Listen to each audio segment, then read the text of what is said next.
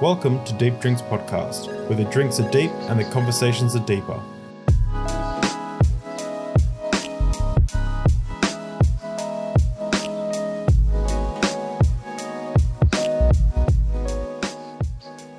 Welcome everyone to Deep Drinks Podcast, the deepest podcast on the internet in the entire world. This is an amazing place. Uh, my uh, today we're discussing Jesus mythicism. Was Jesus a, Jesus a historical figure, or was he a mythological figure, or something in between? My guest today is Elliot Saxton, who's a content creator behind Brave New History, which focuses on early Christian history, Gnosticism, Islam, and the formation of these ideas. We'll look at uh, mythicism, as I just mentioned, uh, and discuss whether or not uh, Jesus is mythological or historical. Welcome, my guest, Elliot Saxton. Hello, hello. Thank you for having me. So, this is a controversial subject, uh, but it shouldn't be. Um, but there's definitely two camps uh, on the internet. And when I I, I asked uh, asked the audience, um, it seems to be quite split down the middle of the Deep Drinks audience. So before we jump into it, let's uh, let's talk about what we're drinking. What are we drinking today? I'm drinking black coffee with ice. Yeah, you drinking hot coffee? Well, I'm I'm drinking hot coffee, but mine is uh like just a like coffee with soy milk. So okay, good deal. Yeah, it's my favorite favorite type of coffee. Um, besides maybe iced coffee, but yeah, it's good. It's good stuff. So you have a channel called Brave uh, New History. Can you tell us a little bit about it? Yeah, so it's um, history of religion. A lot of it is. Um, oh yeah, there it is, right there. Um, so there we see uh, Gnostic Quran. I collaborate with him a lot. Um, uh, Freemasonry uh, here and there. Um, oh, and there's uh, Dr. Litwa um, right there. Um, we're actually talking about. Uh, well, I, I was, yeah, we're actually talking about a, another interview coming up, uh, which would be Oh, pretty cool. sweet. Um, but yeah, um, yeah, Christian origins. A lot about uh, speculating into uh, the origins of Islam and possible Gnostic origins of it, which is pretty interesting. Yeah, that's that's wild to me. Um, to think that there could be Gnostic origins to Islam. I mean, I'm I'm getting blown away by the Gnostic origins of Christianity. So you know, Well, yeah, I mean that's one idea is Gnostic origins, but then again, like as Litwa says, like Gnosticism is such a slippery term that uh hey there, River City Film. his uh River City Films is one of the members. So I always try to make sure I bring up their members' comments. Thank you guys. Um, if you do want to become a member, just click the join button. It really helps out this channel. Uh, I do want to um, quickly mention as well that uh, we this this isn't just a regular old stream. Um, this is a exciting stream because it's kind of the preface to something that I've been wanting to do for a long time, and it's going to be a new thing on Deep Drinks. You yourself and um, Godless Engineer will be doing the first Deep Drinks debate. So we're going to be launching that uh, next week, is it? So th- this is going to be super exciting. So I'm going to press. I'm going to uh, share the screen right now. Here's Deep Drinks, and I'm about to press the save button. And now we'll reload, and we should see it pop up. I hope, hopefully. Boom! We have. Did Jesus exist historically? So we've had uh, we've had uh, godless engineer John uh, Gleason on the channel before uh, to talk about uh, this very subject, and so he gave a very strong position for mythicism. So if you, you're interested in that, go check out that episode. And today you come down on the historical side of things, so we'll be discussing that, and then we'll bring it all together for a deep drinks debate. So this will be a really exciting one. So make sure you subscribe, smash that like button. It helps the algorithm. And uh yeah, very excited. Very, very excited. Yeah, and hopefully uh tonight I'll share the my uh mythicist finishing move here, to which there's no defense, so it doesn't matter if uh if he knows what it is, because there's there's no defense to it. Uh, it's a slam dunk. So, uh, you know, I'll turn Awesome. his heart uh, live on air, uh, warm his heart to historicity.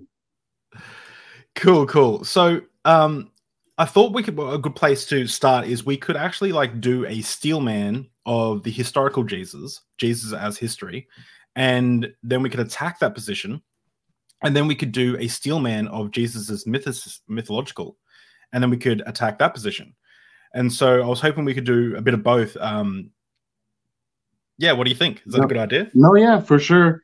And just as I was, um, you know, thinking about, you know, doing a debate with historist, uh, historicist with mythicist, it would be funny if you have certain certain uh, phrases that would set off. Now you have to take a drink, right?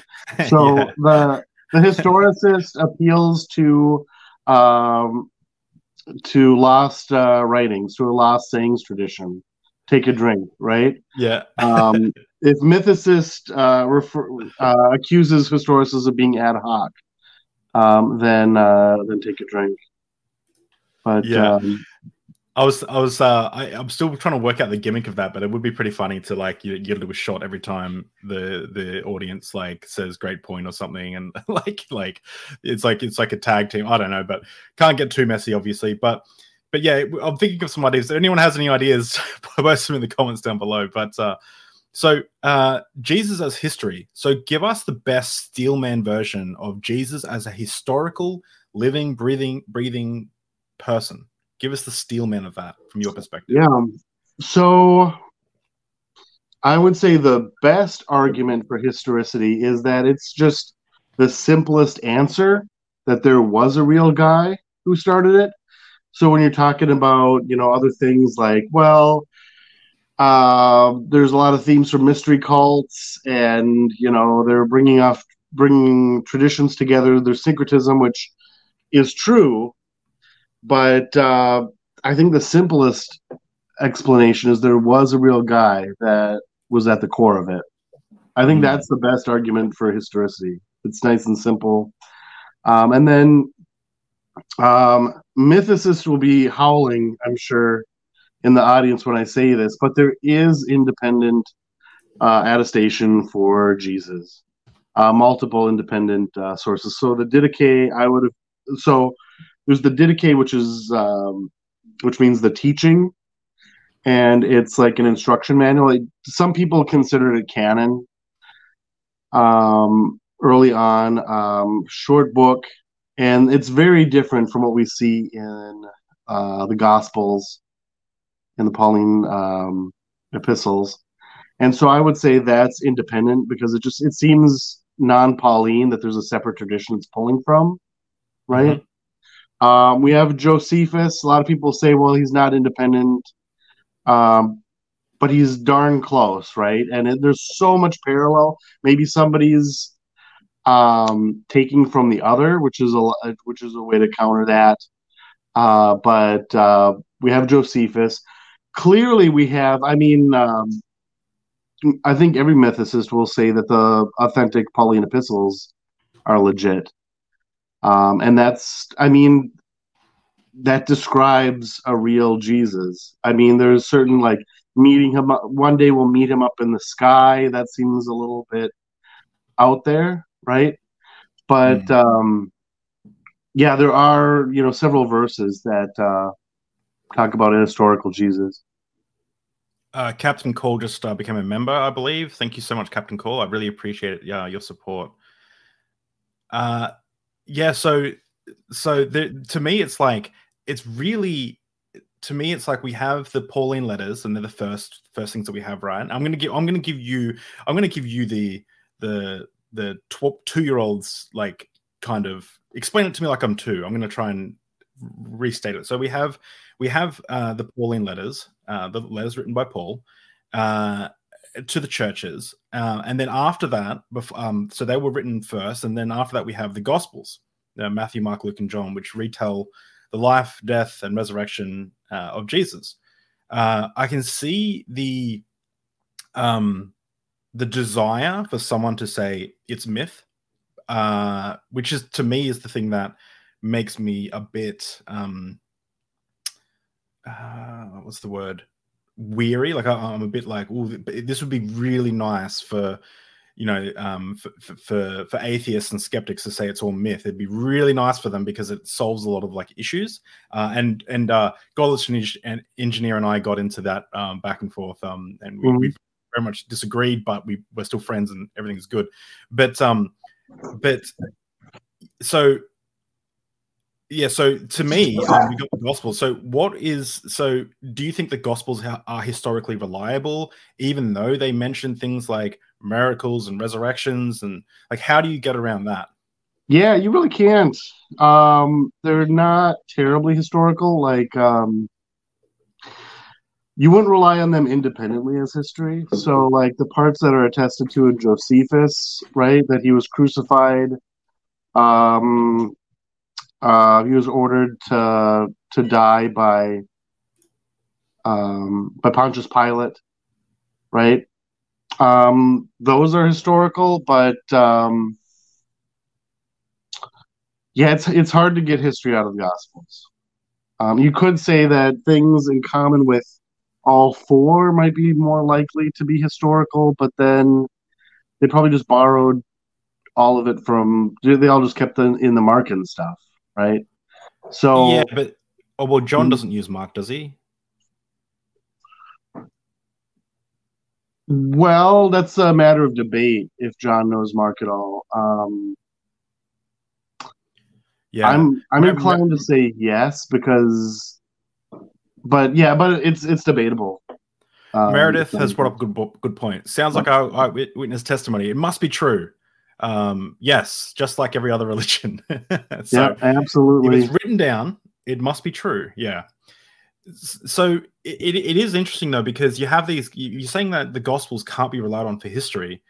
They're the main source that we use to kind of talk about what Jesus lived and did in his life, and that that to me causes a bit of a problem because, um, and I'm just trying to play devil's advocate here. Yeah. How do we? How then do we? Uh yeah how do we rectify that? Like like where are you getting the historicity of jesus from uh if, if not from the gospels?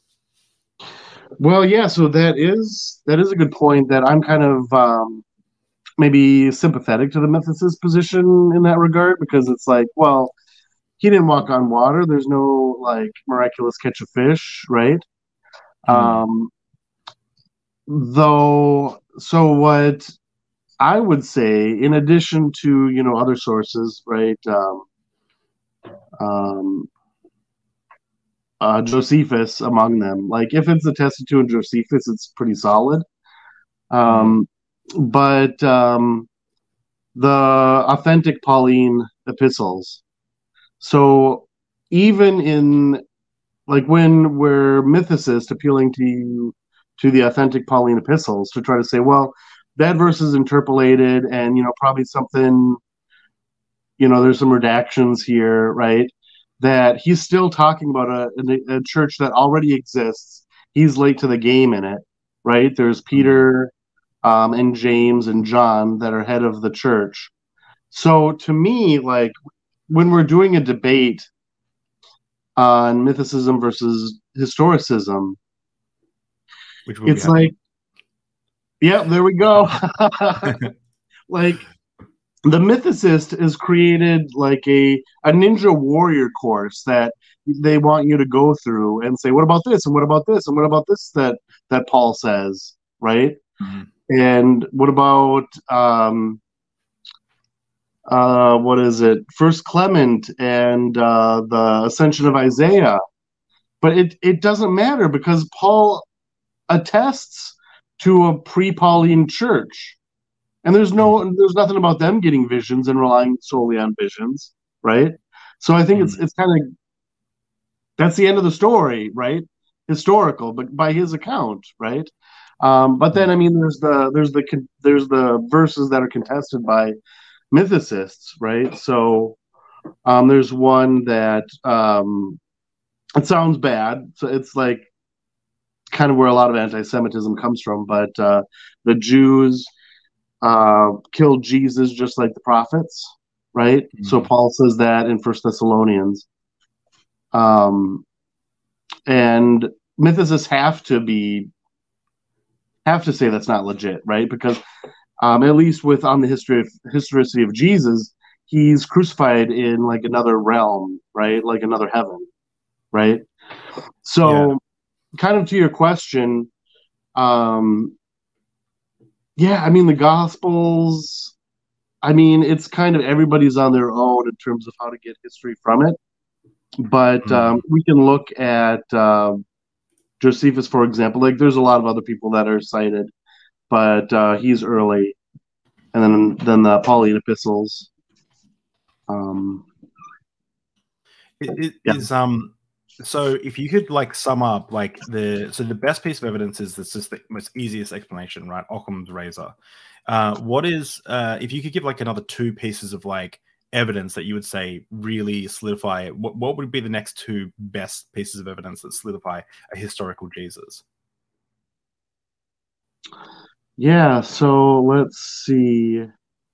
And I'm and I know that I'm giving uh, I know that I'm giving Godless Engineer just amazing points to, to prepare and uh, tack you on. So, um, but you know, it, will be a fun debate. But yeah, I mean, I guess uh, we there's there's one like a uh, like a critical um, there's an idea in biblical criticism that if somebody says something that's a bit off and original right? So um, there's certain sayings which the mythicists are not they don't like the sayings traditions thing because mm-hmm. among other things it, it kind of like it's game over at that point if it's true so they have to be against it but um, like uh, there's the millstone saying where it's better for uh, someone to like have a millstone hung on their neck and thrown into the water um, that's attested to in first clement which interestingly on the historicity of Jesus, they uh, say is early, which to me is plausible. Um, and so there's a sayings tradition, and then there's there's Q um, that um, that has to be early, perhaps earlier than Paul. So what they all share in common, like, um, yep, hit the like button, everybody. But yeah, the same Sorry, tradition. I, I would I, say. I'm, I'm, popping up messages, but but um, I am listening at the same time. Yeah. Um, but uh, yeah. So so you say Q. Uh, yeah, and... or uh, sayings traditions generally that they're like so the mythicist position would say that everything or a lot of things are old, which they are, Old Testament and they put it in the mouth of Jesus or put actions that he's doing, uh, have Jesus doing them. Mm-hmm. But uh, there's the millstone saying there's not really anything like that in the Old Testament, and it just it appears out of nowhere, right? And it's oh, early. So is yeah. the concept is then the concept that then um, that leads credence to a historical Jesus because right. it's put on the mouth of Jesus. Essentially, yeah that it's it's an unusual thing to say. We don't have anybody saying it before he does or before it's put yeah. into his mouth. Mm-hmm. So it, it kind of makes you think maybe at least there's an early tradition that's associated with him. Mm-hmm. Right. So maybe um, it's not like the Gospels or Acts where that tradition kind of comes up later, that there's a lot of time in between for different traditions to kind of blend together. So we have Godless Engineer in the chat, um, writing down notes. I'm sure to um, yeah. for the debate that's coming up, which is going. This this I'm so so excited to start doing debates on this channel. It's going to be awesome. So steel manning the historical account of Jesus is is um, it's the easiest explanation. Um, we've got uh, specific um, sayings that are attributed to Jesus that we just don't know where they've come from, kind of thing. Um, and uh, is there anything else that's like a like stand out? Like, uh, I mean, you mentioned Josephus. Is that good evidence for a um, historical Jesus? Yeah. Okay. Why is that? I don't know much about Josephus. So um, he was a Jewish priest or rabbi, I guess you could say, mm-hmm. um, he was uh, commissioned by Rome to write uh, history. And uh, so you would think that his testimony would be a little bit hostile since he's not a Christian. Mhm. Um, and yeah, we we get a lot of history from him. I mean, it's generally reliable. There's certain certain things that we kind of scratch our head about, but uh, yeah, it's, it's generally legit as far as Okay. So, uh, if we were to then attack, so we've moved from the Steelman now to the attacking of Jesus as a historical uh, figure. Uh, what would you say if you had to uh, attack the position of a historical Jesus, not not necessarily giving credence to a minimal mythicist position or, or myth- mythological position? Well, I guess it would be technically, but let's just say you're just attacking the idea that Jesus his, historically existed. What would you say? Yeah, so uh, being on the mythicist side is just a little bit more fun because it's like you can just kind of make up like I mean that sounds bad, but like just like poking holes in the whole thing. You can be like, well, where's the coinage? He should have coins uh, printed of him. He didn't write a text text himself? Um, the yeah, yeah but, uh, but, how would we how would we uh, I guess attack the idea that Jesus is historical? Not well, uh, so, not moving on to not not moving on to Jesus myth myth myth uh, the Jesus myth theory yet, but just geez, like how do we attack that position? Like what would be untr- what would we have to discover to be true or untrue for in order for us to question the historicity of Jesus? Well, yeah, so I think lack of evidence where maybe some might expect it. So mm-hmm. like uh Gospel of Jesus, for example, or coinage. I mean, maybe we want to ex- expect coins. Um, I know, like it's been brought up previously that you have hostile attestation. So, like, um, somebody going off on Jesus, saying how he he's dumb and and terrible, he's a charlatan, right? So, if you have something like that, um, that would be that would be good. But we don't see anything like that, right? So we don't have like um the the transcript of the Sanhedrin that sentenced him to, or allegedly, uh, had something yeah. to do with his death. So is that is that um is that would that be the best way to like attack the position? Like, is there any anything else we can use to like attack the historicity of Jesus? Like to me, when um, I think of um like I'm I am currently a Jesus historicist. I don't know what that, what that really really means, and and that's mainly mm-hmm. because, and this is the same thing I brought up with um GE when I was on his channel. Um, it's because I haven't looked into it enough. It's not something I'm super interested in, but I'm also a little bit interested. But um, I just I, I tend to just point to consol- uh, consensus scholarship, uh, and uh, there's definitely some problems with that. GE pointed that out. Mm-hmm. Um, mm-hmm you know people like Mike Licona like losing jobs because they you know um, they disagree with the statement of faith or something. Um, so yeah, I definitely see that, but but just as a as a default for me, I usually try to point to consensus scholarship um, if I don't know enough about the area. Uh, and this is why it's exciting to have people like yourself on and, and GE on to come and uh, to debate this subject because maybe I will find enough information to sway my opinion.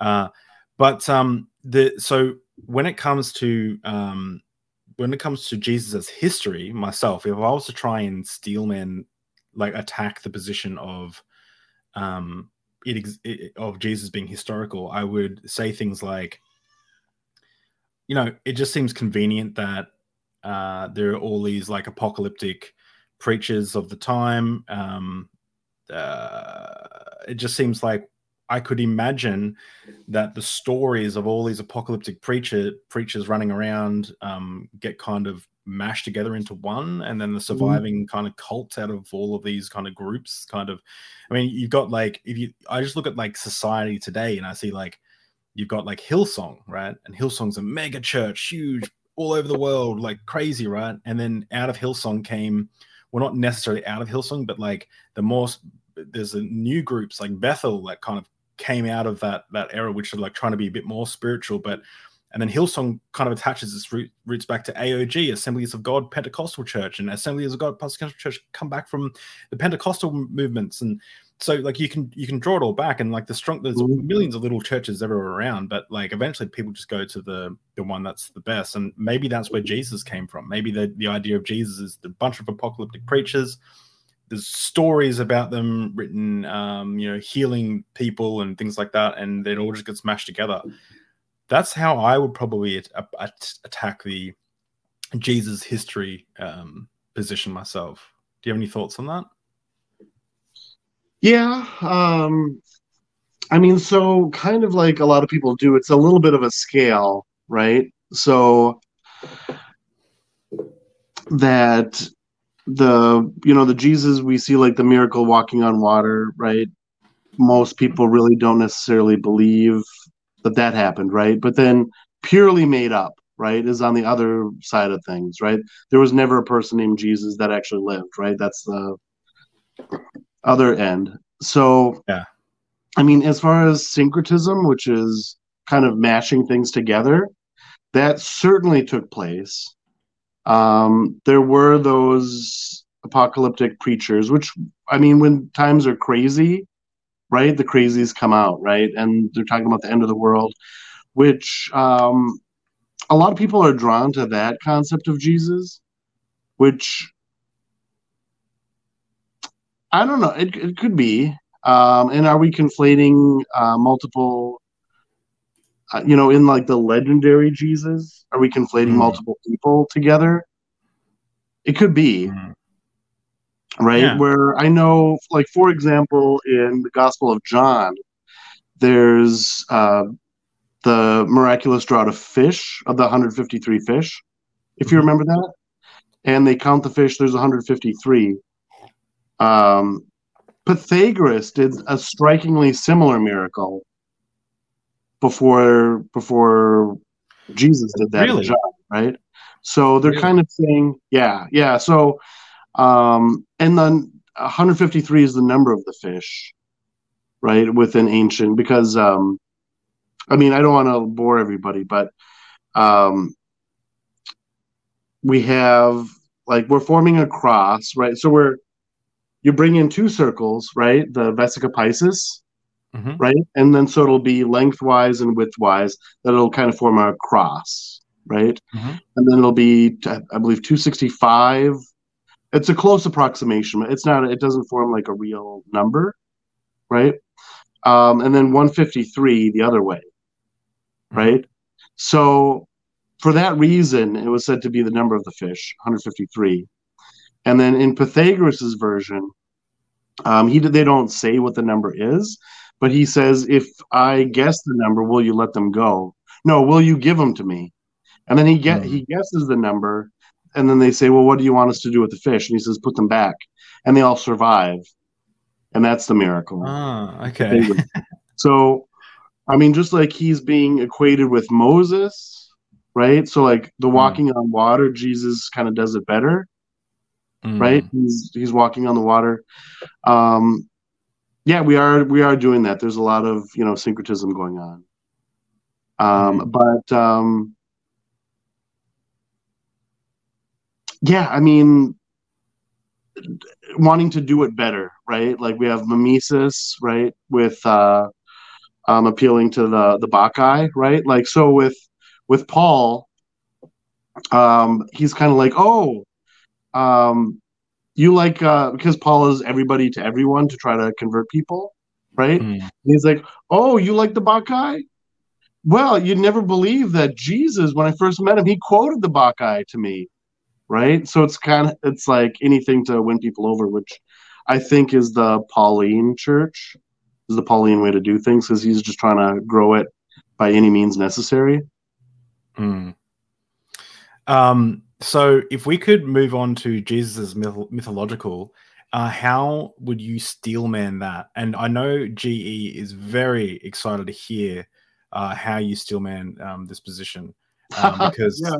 I think it, I think it'll um, it'll be it'll do well for him in the in the debate. Uh, Yeah, I mean, I was maybe most impressed with the whole uh you know, they're they're not a fan of the Deutero-Pauline epistles, the ones that are not seen as legit, Mhm. right?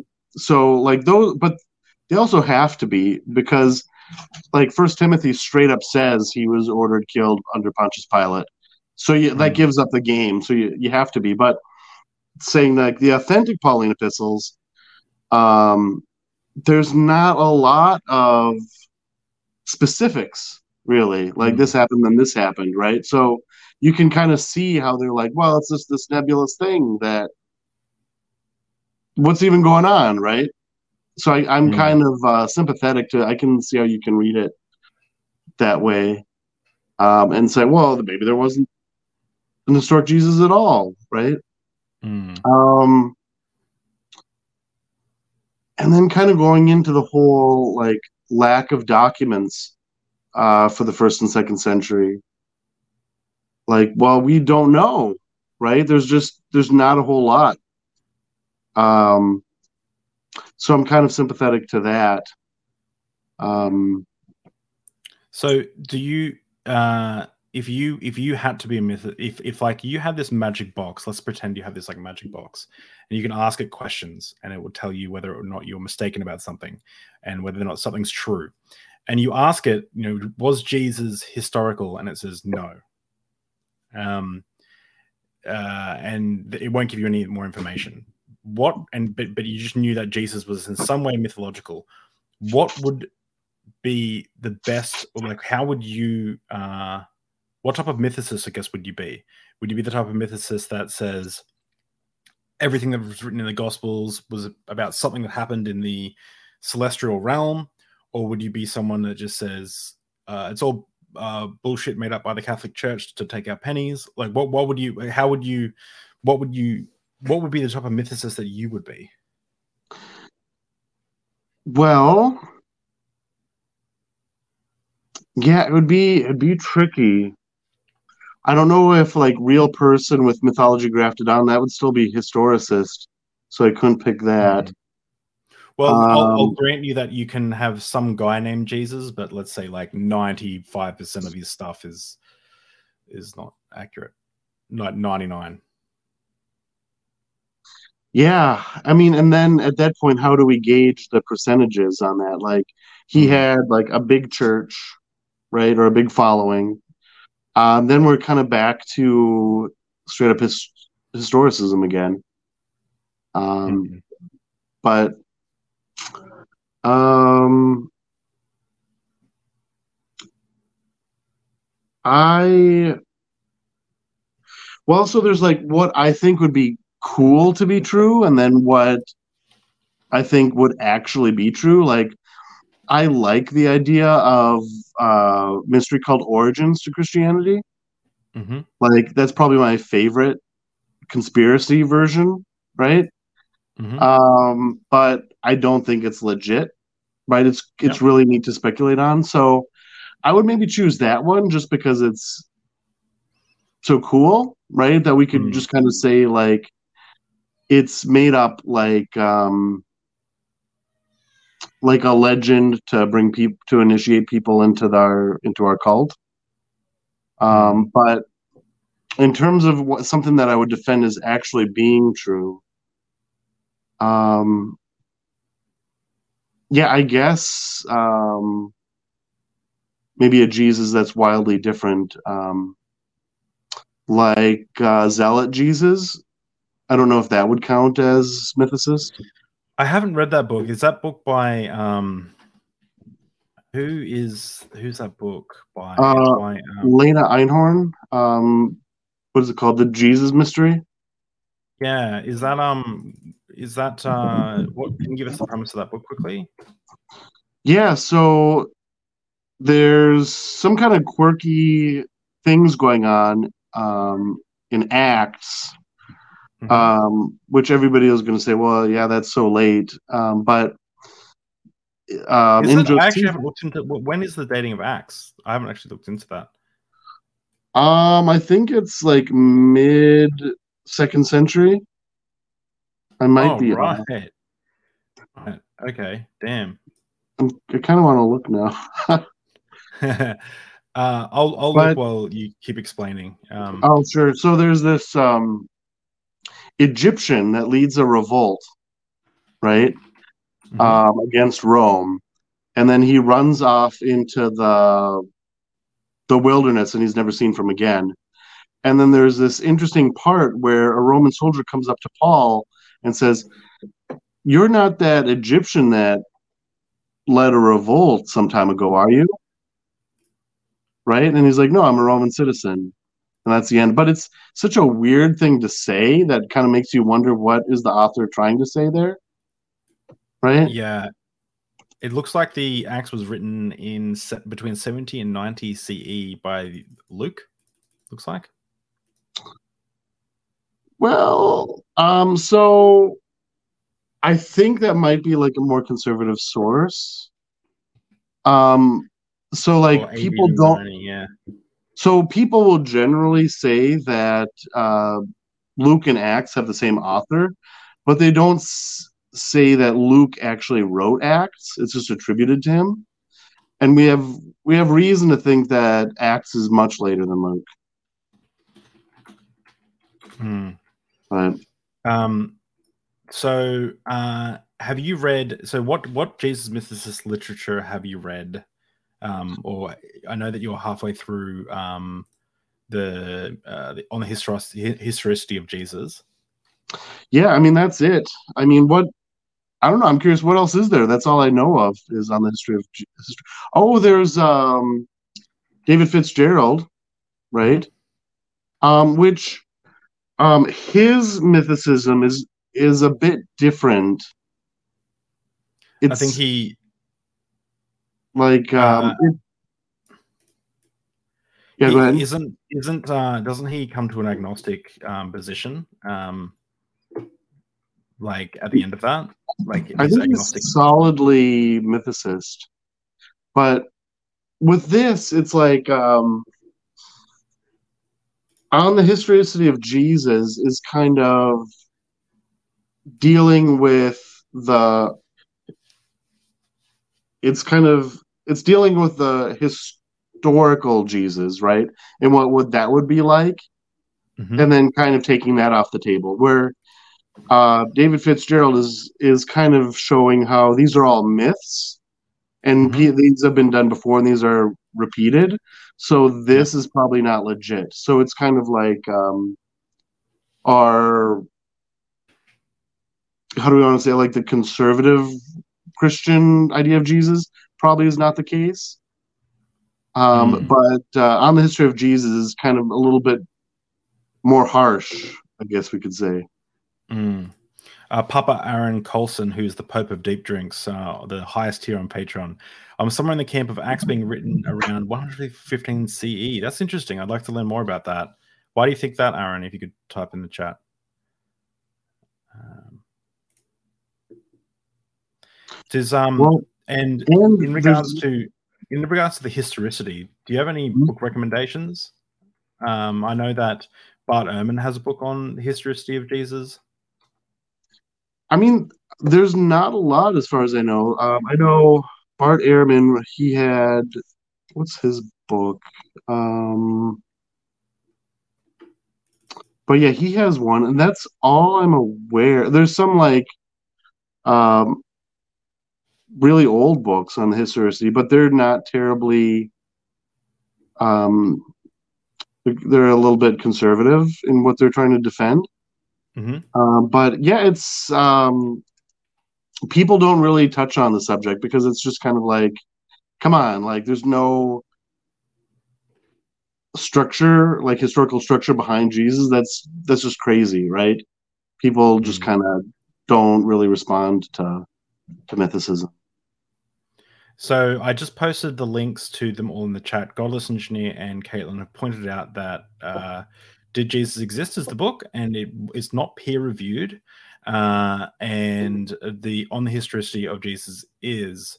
Um, definitely some fiery comments tonight. Um, I want to want to I want to remind everyone that um, that we try to discuss all types of ideas with all types of people in here. I don't I don't um, don't advocate for, for the beliefs or perspectives of anyone. I, I think sometimes you have to have ideas that um, that uh, that can be um, Deep Drinks isn't a safe space. If anyone wants to um, read the full disclaimer that we have here, um, you can read it. I'll put it down the bottom. Deep Drinks podcast strives for deep conversations about deep topics. This can include harmful and dogmatic ideologies discussed responsibly. And you can go to the disclaimer link to um, read more about that. But in regards to um, having conversations about whether or not Jesus existed, and everyone seems to be getting fired up about that. Um, this, yeah, this is um, this is what we do. Um, here we have uh, conversations from different perspectives. So, and I'm and and I mean, everyone needs to go check out the Godless Engineer episode because he he'll give a really good um, perspective on um, Jesus mythicism, and the debate will be great, I'm sure. Uh, so maybe we should do some shots between each um each shot of uh, vodka or something between each thing. Uh, so if you could, so if we if we could like with the historical account of um the mythological account of Jesus, uh, how do we like if you could wrap it up as like these this is how you would steel man it what would you say like if you could give like an elevator pitch to a steel man um yeah um I mean, I would go with the. I mean, your strongest case is the uh, authentic Pauline epistles that uh, they're just vague. You know, um, when they talk about the uh, the ministry of Jesus, there there's not a lot there, right? And I would go with that. I think that's your strongest way to to do it um, and that's really what the on the history of historicity of Jesus does. Yeah. Um, and then what a lot of mythicists will do will say like to defeat the historical Jesus, they'll keep on attacking the the legendary Jesus, right? Yeah. Like so it's like um oh come on, there's the the hero myth and he's he satisfies so many aspects of the hero myth um, so how could he be historical? But then we'd have to return to, yeah, but we both agreed from the outset that that wasn't the Jesus that was historical, right? Mm. But like, I think we just kind of keep on returning to that, like, yeah. Um, but so, so, so you're saying it's like a uh, the, the both both parties are kind of talking about two separate things. Is that what you're kind of saying? Like like um, the the mythicists are defending one thing, and the his, historicity his, historicists are defending another. Like the historicists yeah. aren't the historicists aren't saying that like Jesus literally walked on water, etc., etc., but they're saying that he's a real person. And the myth, mythicists are saying, well, uh, there's all these you know hero. It's like um, uh, uh, uh sorry, I got my brain do something funny there. Um, I promise I'm having a stroke. When I had uh, Dr. Josh on, he mentioned that um, that you know King David is like um, likely a historical figure. However, mm-hmm. everything's been like heavily spun. So it's like yeah. you know it's always like David, the the reigning king, that comes in and stuff. And so so yeah. So are you, are you saying that sometimes the history, uh, the mythicists attack that position, attack the the position that well, this is a hero narrative so therefore it's all kind of bullshit. And then then the historicist says well yeah there's like hero narratives in there because we've we've kind of um we've mythologized we've kind of legend made this character legendary uh, bigger than life and miraculous and all these things when really it, likely there's somewhere in, in between in the middle is where probably the truth lies that there probably was some guy he probably didn't do he probably had some profound teachings he probably had a big following and but he probably didn't do the miracles that are attributed to him. Is that kind of where you would lie and, and where you see the argument? Yeah, and I would be even more generous and say it's more on the bare history side of things, where okay.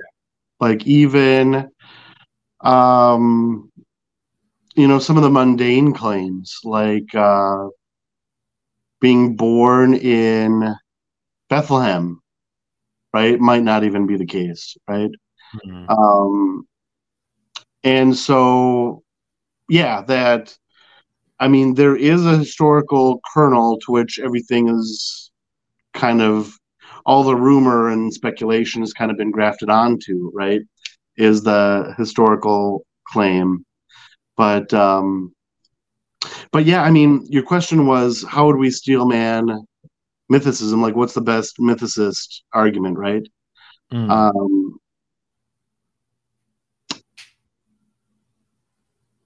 um, I you know I think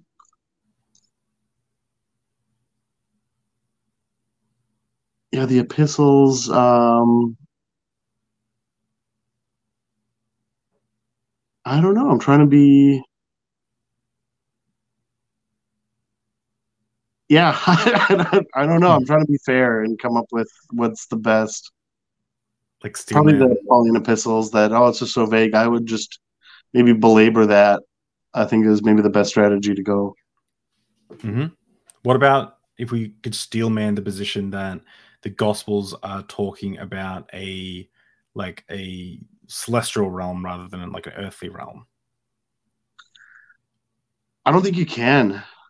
Um, and I don't think that's the case being made hmm um, in on the historicity of Jesus. That they would just say it's like whole cloth, nothing. Uh, you can't do anything with it, right? Hmm. So, I mean, I would say you likely can, but it's really tricky on how you can kind of pull historicity out of it, right? Mhm. and because I mean they have Jesus, he's walking walking around, you can put like you can touch him, you can eat with him, right? He's clearly on the earth. Um, so I mean, if you were to put too much historicity in that, like it would just be game like you know, I- like he's clearly portrayed as walking around being a human being on earth. Hmm. So I mean, it's kind of game over if you accept, uh, you know, the historicity of the Gospels, really. Hmm. Okay. Um. So, all right. Well, that's so that's that's okay. So you don't have like a really solid steel man. Um. But um, how for the well, at least for that. But how would you attack mythicism? And I'm sure this part's easy because you're not a mythicist, right? And uh, Yeah. so how would you what what would you say are like some of the? And I'm going to throw some questions at you that um that uh, I've I've had from my mythicist friends, but how would you attack um myth, uh, Jesus mythicism? Um, and guys, please like chill out a little bit in the comments, otherwise I will mute mute you if you're being disruptive. But um, so yeah, so how would you steelman? Uh, how would you uh, attack the mythicist position? Um, yeah, that kind of as we're like if we're going to do the on the historicity of Jesus, and then we're constructing Bayes' theorem, which is essentially it's unlikely that a historical Jesus existed, is what we're saying. That Mhm. we, in order to do that, we have to accept so many unlikely things, wildly crazy unlikely, to get to that Jesus is unlikely, right? Hmm. uh, like I've said, um, a mystery cult Origins for Christianity. Nobody, nobody thinks that, right? You have to take interpretations of Scripture that nobody does, right? Even though they're plausible, like I can, I can see the these interpretations, right? But no, at the end of the day, nobody agrees with it, right? And um, you, I mean, you have to reject Q and you have to say all these scholars they don't know what they're talking about bart ehrman uh, dennis macdonald um, dr litwa right they don't know what they're Mhm. talking about like clearly they do like they're the most like they're the biggest deals in the world but you have to you have to say that right Hmm. um, but like there's so I mean like so the most prominent scholars in the world think your idea I mean not I mean that'll sound a lot like um what what do uh what's the phrase uh argument from prestige right Hmm. but I mean these are these are a lot of unlikely positions right so the What- what- interpolations are right where what would you say them. to what would you say to someone who says that like the yes it's the consensus like t- at the moment it's consensus scholarship that jesus was historical but that kind of it, it kind of has to be because uh otherwise like the these you know academic um, institutions would would shut down um their like like these people will be removed from their positions if they said yes i believe i'm a, um, a mythicist like um, what do you say to that there is some form of a um, bias in the um, like it's, Yeah. too, it's too far out there you know what i mean um like yeah, for I mean, I'm I'm sympathetic to that. Um, I mean, so like you could have like retired uh, professors that really don't have uh, you know any skin in the game anymore. That could come out and say I'm a mythicist, but we don't really see that. Mm. Um, but I mean, yeah, I mean, especially with like the like Mike Licona, he comes and he said like, what does he say? Walking on water wasn't real or something like that. Uh so what do you say Uh, like Mike, you you mentioned Mike Licona, right? Oh, he I think he rejected the he he stated that the the um people ri- rising from the dead um the Yeah. zombies that weren't really technically zombies because I think zombies have to be brought to life with voodoo or something but um but technically like the dead rising from the grave and going through Jerusalem he said that that was a legendary account it wasn't historical and he got he lost his job for that um and godless engineer who um, has just said that Thomas Thompson uh, was fired from the university he founded for espousing mythicism. Uh, uh, so yeah, and yeah, Yeah. Mi- yeah, Michael Licona was fired for saying Zombied um, might have not really come out of the graves. yeah, I mean that's wild to me. Like it's a university. it's like wait.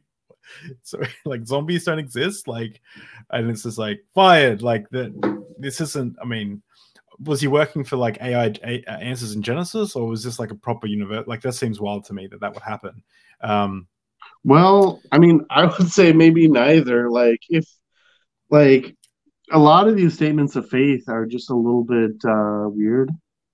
Hmm. Um, that yeah, like you have to be like uh, like a millennialist, or I mean, just like it's just weird. Like you should be open to everything. Like that's the purposes. That's the purpose of higher education, right? So, yeah, I I I get that criticism where, um, but I mean that yeah no I mean yeah I mean I think that's probably a good point.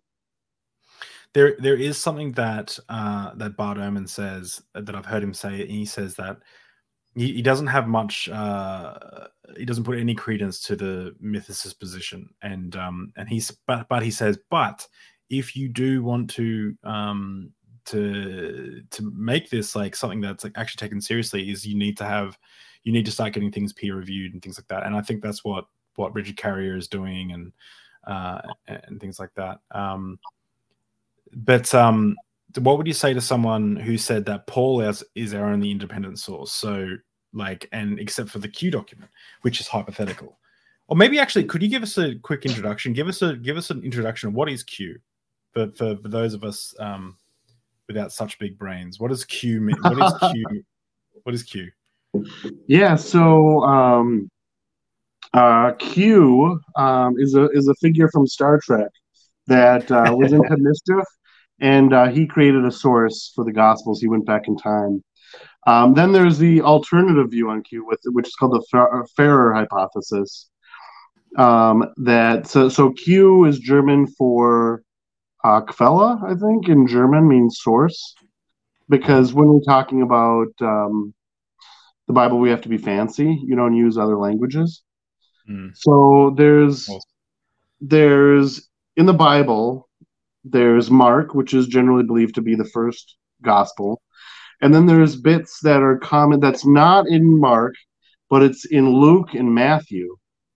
hmm And so we're just like, that's weird. That it just seems like copy paste. Hmm.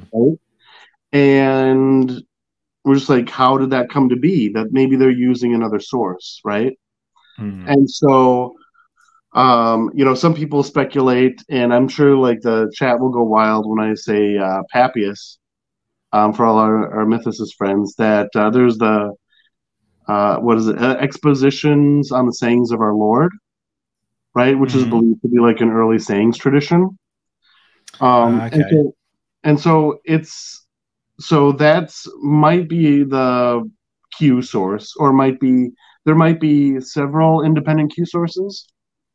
Um, primarily Jesus' sayings. That's right. He is part of the common material found in the Gospel of Matthew and Luke, and is not in the Gospel of Mark. Yeah. So that's a good way to summarize it. And then Thank you, Pragmatic Crystal. I really appreciate that. Q, I'll just read it out for those who might be listening at home. Q source is a hypothetically written collection, uh, collection of primary Jesus sayings. Q is part of the common material found in the Gospels of Matthew and Luke, but not in the Gospel of Mark. Uh, yeah, and we don't have it. So this is something that that I notice uh, GE points out a lot is we don't actually have it. It's hypothetical. It's like, um, what did did was it? Someone said something funny about it earlier, and I can't remember. Was it you? Maybe it was you, but it was it, someone posted something funny on one of the uh, on maybe YouTube. Um, I'll, I'll just try and find it. But yeah, it's it's um it's it's hypothetical, right? But but is it like it's hypothetical, but is it still justified? Like it can it can be hypothetical and justified, but is it um yeah Well, I guess it depends on who you ask. No, so it's the consensus within um, the scholarship that Q is legit, and you know maybe we'll find it, right? mm, And so we've seen stuff similar to Q that is not Q, like the Gospel of Thomas, which is another sayings uh, gospel, which is just like stories of you know um, conversations or just simple quips that Jesus uh, said. Yeah. Um, and um, you know, my my son loves the song, the Lady Gaga song, right? Uh, uh, put your hands, hands, hands above your head, head, head, like Jesus said, Right. right? So Lady Gaga has her sayings tradition with uh, with uh, Jesus, but um, which let's see. So the Gospel of Thomas, um, and then um, it would seem that Paul is tapping into some sayings traditions because he kind of quotes them throughout uh, the epistles sometimes. But Mm. so it's, I mean, I see it even so. So what people will, what people say is that Luke took from Matthew and added his own stuff Mhm. right? And that's how you account for Q. That's like that's uh, that's like the mythicist position that there wasn't Q, there wasn't an early sayings um, gospel, which you kind of have to say that to be a mythicist because if there's early independent uh, gospel um, that would date like before Q. Oh, look at that! Yeah, that it kind of gives up the game for mythicism if to say that uh, Q is legit.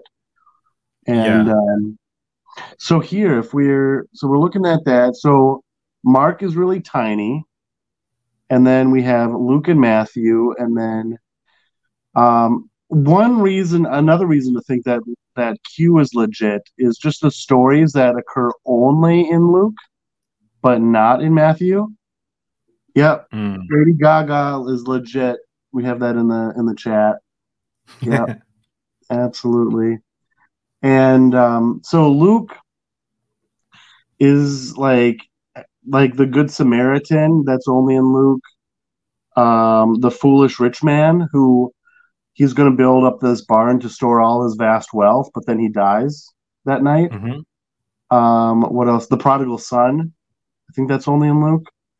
Um, so Mhm. it's kind of like uh, along the same themes of like being hospitable, right? Mhm. And like um, humble. And then so Matthew has a lot of the stuff with like the kingdom. So it seems that they're they're telling their own story that this is unique to them and that they're using another source, which Mhm. is an argument um, in favor of Q. Interesting. Um, I have a few more questions around that, but I do want to take a quick moment to um, shout out a few things. And the first thing is something that I showed you before we started, and I'm so excited about it.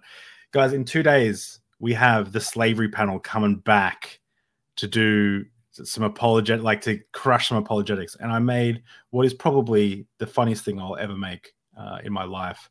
Um, it is the trailer for panel two of the slavery panel. So Let's watch it.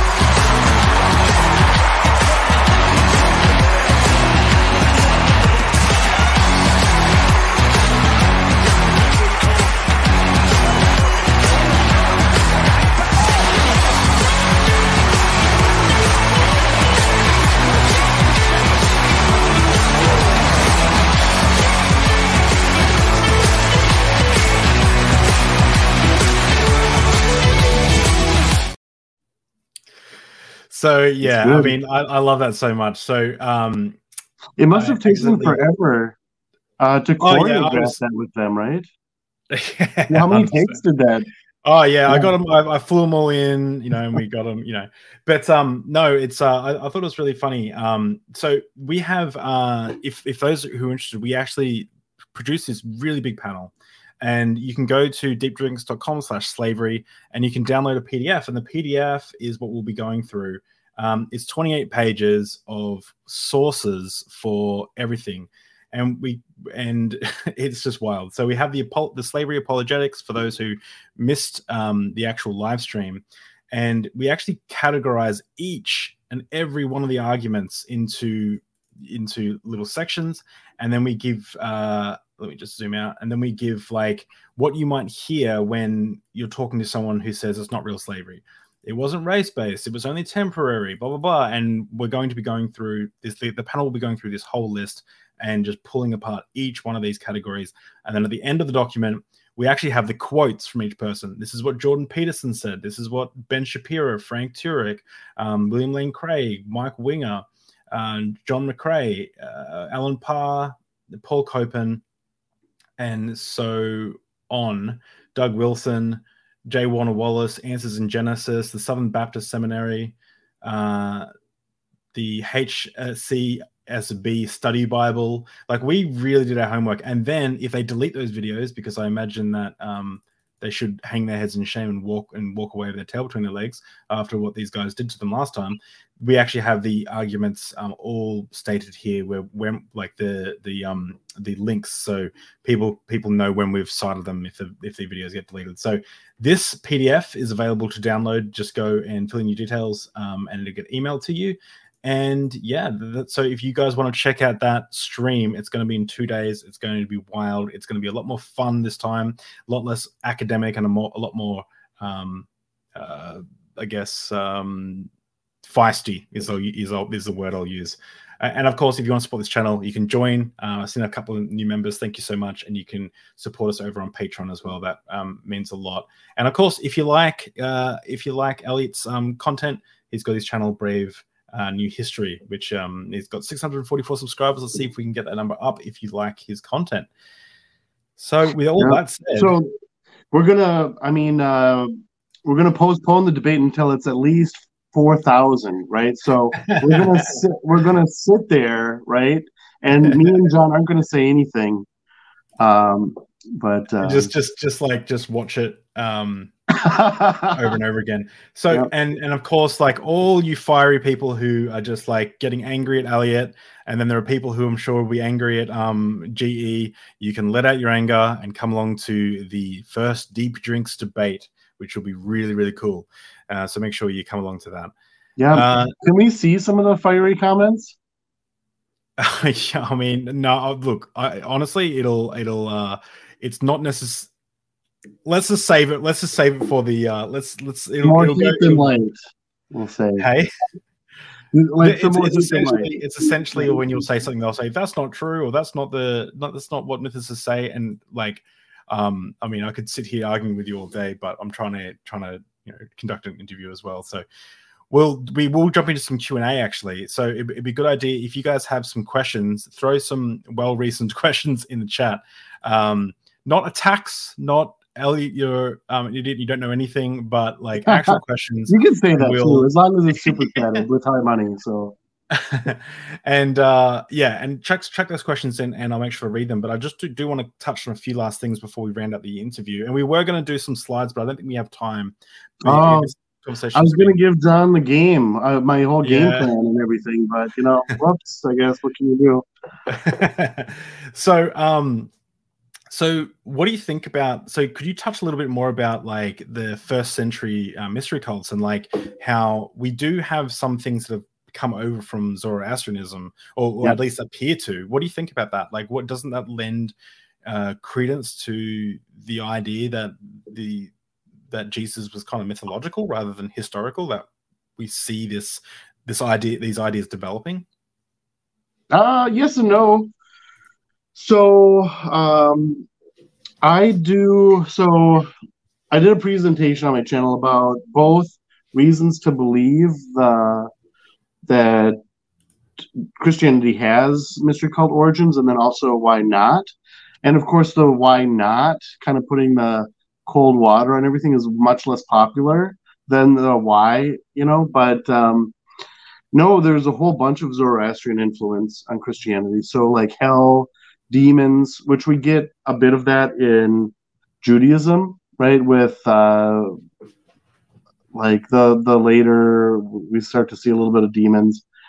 Um, the whole um, savior or Messiah thing. So that is a Zoroastrian concept where um, a descendant of Zoroaster is going to be the savior, right? Mm. So we see that in um, Islam, the Mahdi, is going to be a descendant of Muhammad. And we see that the Messiah is going to be a descendant of David, right? So that theme reoccurs. Um, and then what other themes do we see um, in Zoroastrianism and um, Christianity? Demons are a huge thing. That's not really present so much in Judaism so yeah, I mean that's legit. And like they did have rituals, just like um, the Yom Kippur ritual, opening up the Holy of Holies and sprinkling blood on the Ark of the Covenant. That was only for the high priest and only that one day. So you could kind of see maybe there's a um, a mystery cult thing going on there, but really Judaism, Zoroastrianism don't lend themselves well to mystery cults, and that like it was well known what they were doing and what the ritual was. That it wasn't a hmm. secret; it was just common knowledge, and the the scripture was known by everybody. Right, so it's there wasn't really a secret. So I mean, um, there is um, there was a sect of Christianity, right? Uh, the Jewian tradition, which is J E U, has nothing to do with like uh, Judaism. Well, I mean, it does, but that's not where the name comes from. It's like it's believed to be the real name of God mm-hmm. is J E U.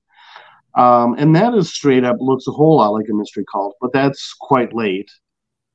Um, so we can't really talk about uh, mystery cult origins with it. But um, hopefully that answers the question.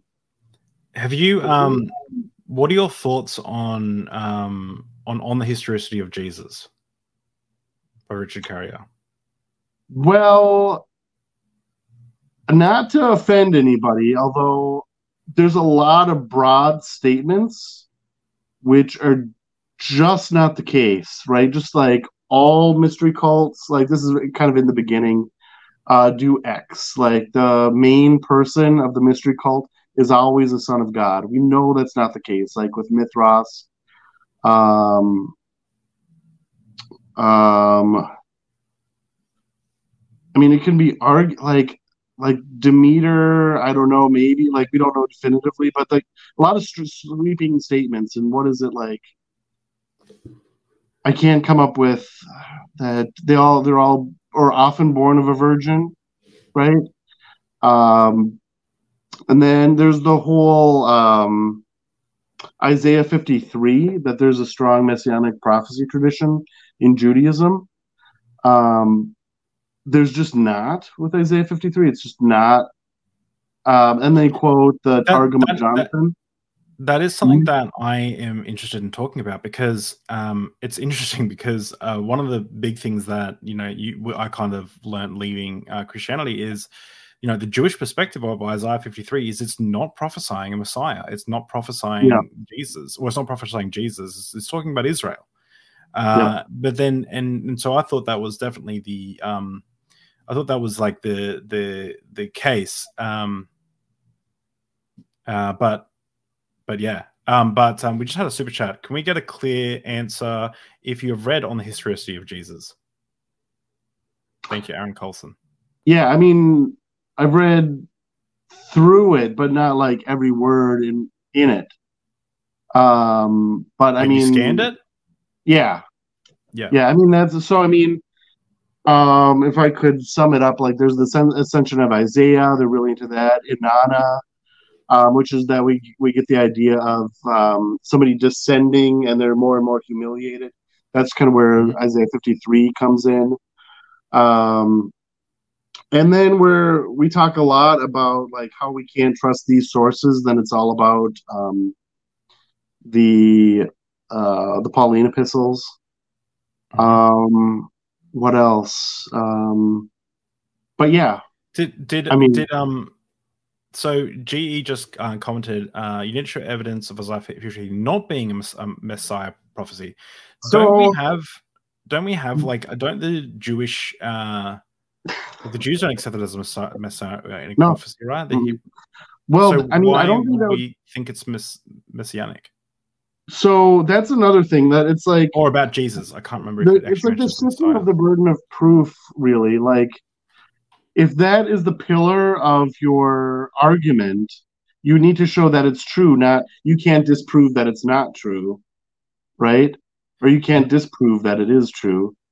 But so yeah, I mean, all you'd have to look at the Targum of Jonathan, um, which is is like a translation where they kind of bring in the that so apologists will selectively quote from it to make it look like it's a messianic prophecy.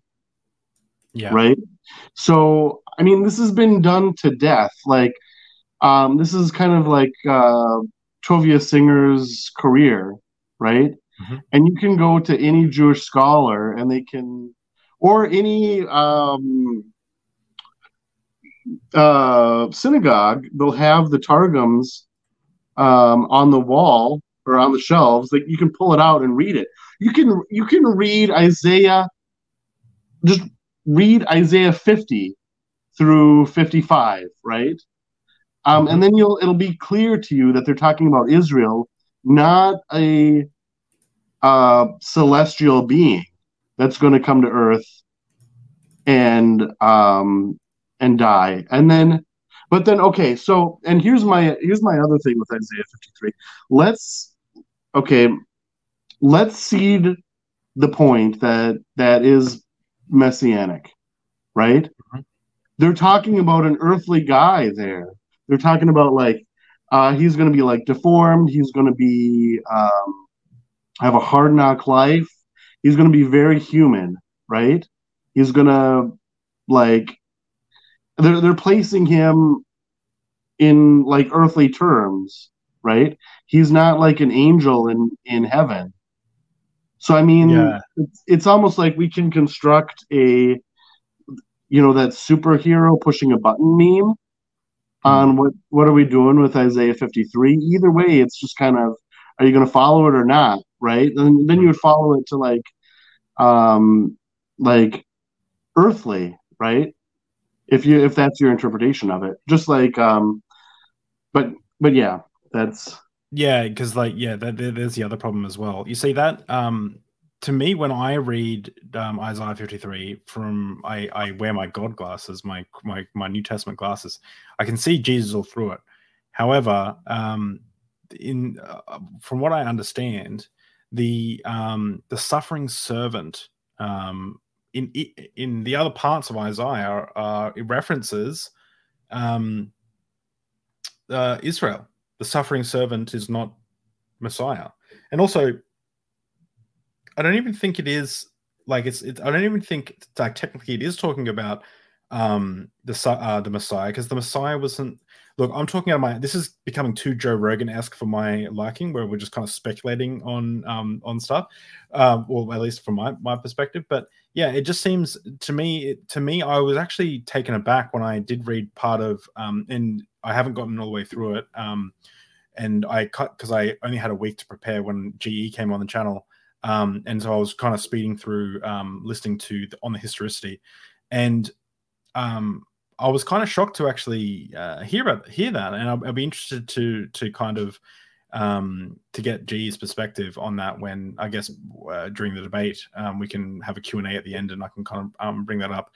But um, yeah, so so do you so you i guess i imagine that you don't accept isaiah 53 as being a uh, like a messianic um scripture or a scripture about jesus you, you see it as israel yeah yeah okay yeah. cool um so um just just as we kind of wrap up this interview um and um, I wanted to ask you a little bit about your journey. So you mentioned that you were once a Christian. Are you a Christian now?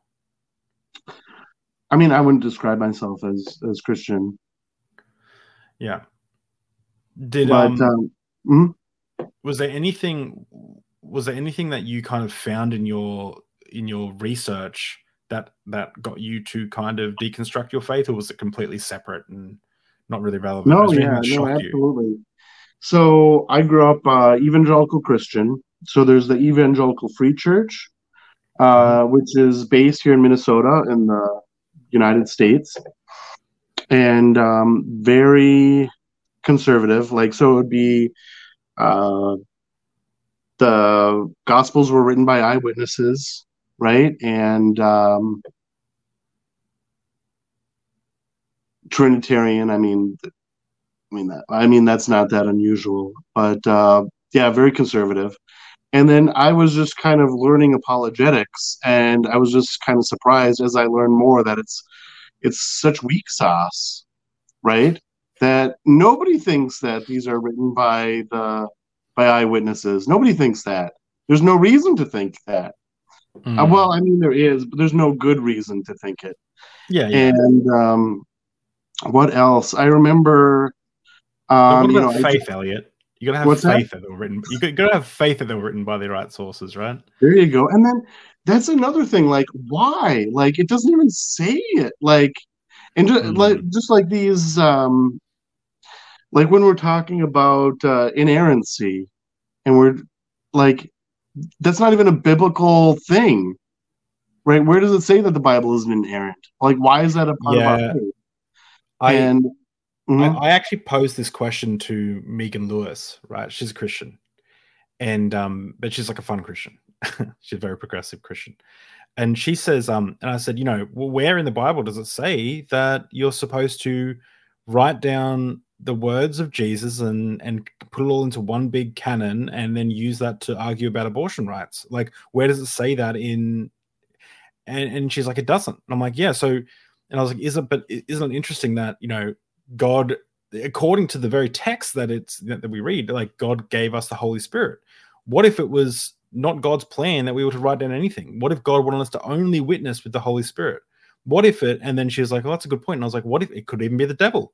It could have even been the devil's plan to write the Bible, right? Like you could you could make an argument, like how you could make an argument that that it was all the devil's plan that God wanted us to use the Holy Spirit to witness to people. It even says it clear as day in the Bible. The Holy Spirit is the inner witness so it's like um yeah i don't know like i've always i've always pondered that but then people will come back with uh the the verse in revelations right and and pretend that that mean like that talks about everything uh not a jot or tittle will be changed or something like that and but they they they kind of project that back onto the whole bible the new testament and, and mm. old testament yeah yeah what's the irony of that is revelation was among the last books to be added to the canon. Mm. And so it's kind of funny to say if anybody adds or subtracts from this book, like that's what you're doing when you add Revelation to the canon. Yeah. Yeah, and then yeah. I this is a bit of a and then and then the and then that didn't really work very well and, and Christianity was like all divided and stuff and then um, you know, 600 years later, um, Muhammad's like, you know what? I'm going to write something that's like the final perfect. I'm going to make it very clear that nothing can ever be added to this, nothing. And then we have Islam. it's like the last testament. You know, that's just a joke. But yeah, you can see how you can see how um, the the formulation of that thought, right, in in in um, Near Eastern religions, where it's like it's like we have the Old Testament, and then Jesus comes. It's like, okay, now this is it. This is like the final. You know, the end's coming. This is the final thing. And then you know, with the with uh, Islam, the same thing. This is this cannot be changed. This is this is exactly what God said. Like it's not even it's word for word. God's uh, Arabic, like you know. So um, yeah, so it's it's interesting. You see that kind of develop, uh, and it's like if if we just have something that can't be changed, everything will be fine. Um, but then obviously society changes, and then and, and um yeah, yeah. Um, Okay, so I've got some questions for you, uh, and um, if someone's uh, got some questions, throw it, tag me in the chat.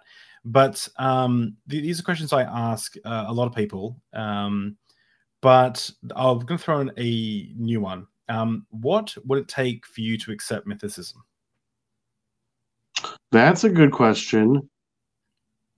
Um, I guess a convincing argument, which I mean that's a, that's cheating to say but um because that's like uh yeah. kind of circular yeah. um it's like when see. someone says like god did it for reasons sufficient to him it's like okay um i'd have to be so i mean this i don't think i'd be convinced by this um you know cosmic sperm bank you know jesus existing in in a higher plane mm-hmm. thing on different levels of heaven um i don't know early hostile testimony saying he's made up um like paul you're crazy like you know like maybe something mm-hmm. like that i don't know yeah. like what would be a good I mean, like uh, you'd have to overcome significant, uh, like with uh, First Thessalonian, right, chapter uh, one and two, like where they're talking about um, um, the whole thing about Jesus' death. Um, have to come with a something quite convincing about how that's interpolated. Um, where you know from what's on the, in the history of history of Jesus is kind of weak sauce to me. Mm. Um, and the scholarly, overwhelming scholarly opinion is that it's not interpolated. Um, mm. But I don't know, like that would, I mean, if you kind of get rid of every reference in the Pauline epistles, I mean, that would be a good argument. Hmm. Um, everyone knows that atheists become atheists because they love to sin. Uh, what was the sin you left your faith for? Uh, well, actually, it's it's the opposite way around. I mean, a lot of people think that uh, it's so people join Christianity because they want they don't want to be accountable to their sin. So they have Jesus die for them.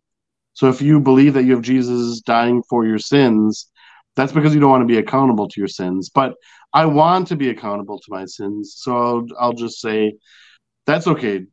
Like I I can I can do it. Right? Um no, I'm just I'm just joking. Um what's my favorite sin? Um I don't believe in sin. Like so I'm a little bit um sympathetic to Gnosticism, where I believe like in virtue and vice, not sin per se. Um, Trent's favorite sin is coffee, and because is that a sin? Uh, I don't know. yeah, ex ex Mormon. Yeah, so it was definitely was. Well, you know that's another thing with the whole LDS thing that uh, strong drink um, in the Word of Wisdom that was hard liquor. Like this whole new interpretation that that's coffee and tea that's made up. Uh, Joseph Smith Jr. He loved tea, so okay. Well, I don't know. So much pot. So much pot. uh, uh, yeah. So, what would be your sin of choice? well, so like I've already said, I don't believe in sin, but um, yeah, but like hypothetically, um, I don't know what are what are some sins. Um, uh, lust, uh, lying, stealing, um, uh, I guess um, drinking too much alcohol, um, uh, not having faith is a sin, like questioning. Um, uh, uh, what what what would be the name of that sin? Um, um, I don't know because you could say like you're doubting Thomas or something, right? Like it could also be that, like oh, I'm just being doubting Thomas. Um, yeah. Um, let's see. What is my favorite sin? Um, Mer- Meredith's favorite sin is uh, coveting her neighbor's slaves, her neighbor's slaves. So. Oh yeah, coveting your neighbor's. Slaves. But it's not slaves. It's coveting your neighbor's wife, isn't it? Yeah, it's. Just, I think she was making a joke because it's property coveting your neighbor's like coveting your neighbor's oh, property and like yeah. I don't think that she was saying that. Um, Meredith was saying that it was uh, like her favorite one, but it just she just mentioned it. Got it. Oh, geez, yeah. I wish, wish I um could come up with something good. What's a good sin that I enjoy? Um, you don't have you, you don't have one. That's how about um, vengeance? That would that's maybe the awesome, awesome. That's vengeance is mine, says Elliot. Uh, Okay, and um, here's a question I like to ask, and I think it's um, and it might be interesting because you've you know you know it sounds like you've done some research. Um, what is the most plausibly true religion that you don't believe in?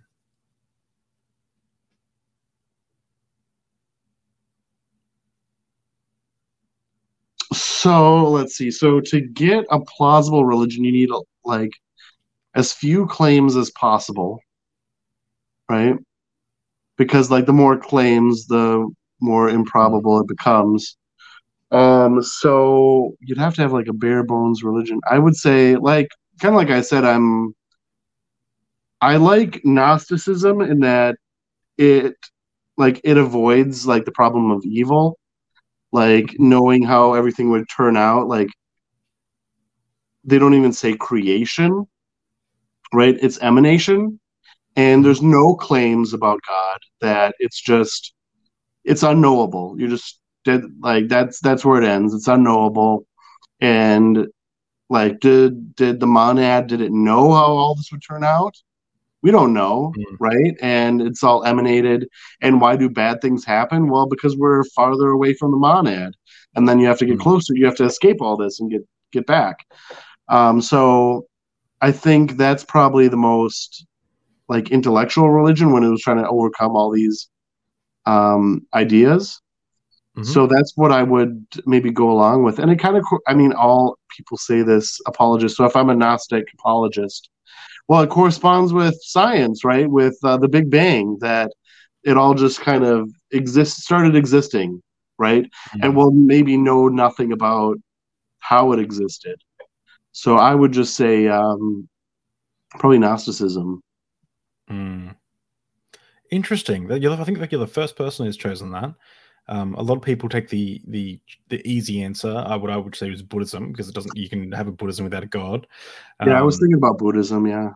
Yeah. Um, it is. It, it is. It is interesting um, to think about. Um, well, I'm super excited for this debate because everyone seems pissed off in the chat in the chat. Um, so it's gonna be it's gonna be really interesting. It's obviously getting people quite worked up. So come along to the debate. Did Jesus exi- exist historically? But before then, we have the amazing slavery number two panel, where we're going to be doing uh, deep dive uh, into the apologetics and pulling it apart. Before we show the trailer for that again, as we end out the show, is there anything else you wanted to kind of mention, Elliot, uh, or shout out anything that you're currently doing, or you got a new video you're working on? Yeah, we're kind of doing a lot of stuff. Um, let's see, this Sunday we'll be talking about Abraxas, uh, this Gnostic deity.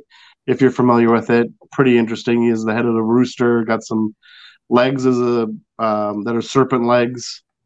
Um, so we're doing that. Um, let's see. We're doing. I'm going to start a series on uh, Mithraism, on its origins, and um, yeah, it'll be neat. So yeah, check out my channel uh, if you like, and um, yeah, we're to take on a few uh, projects.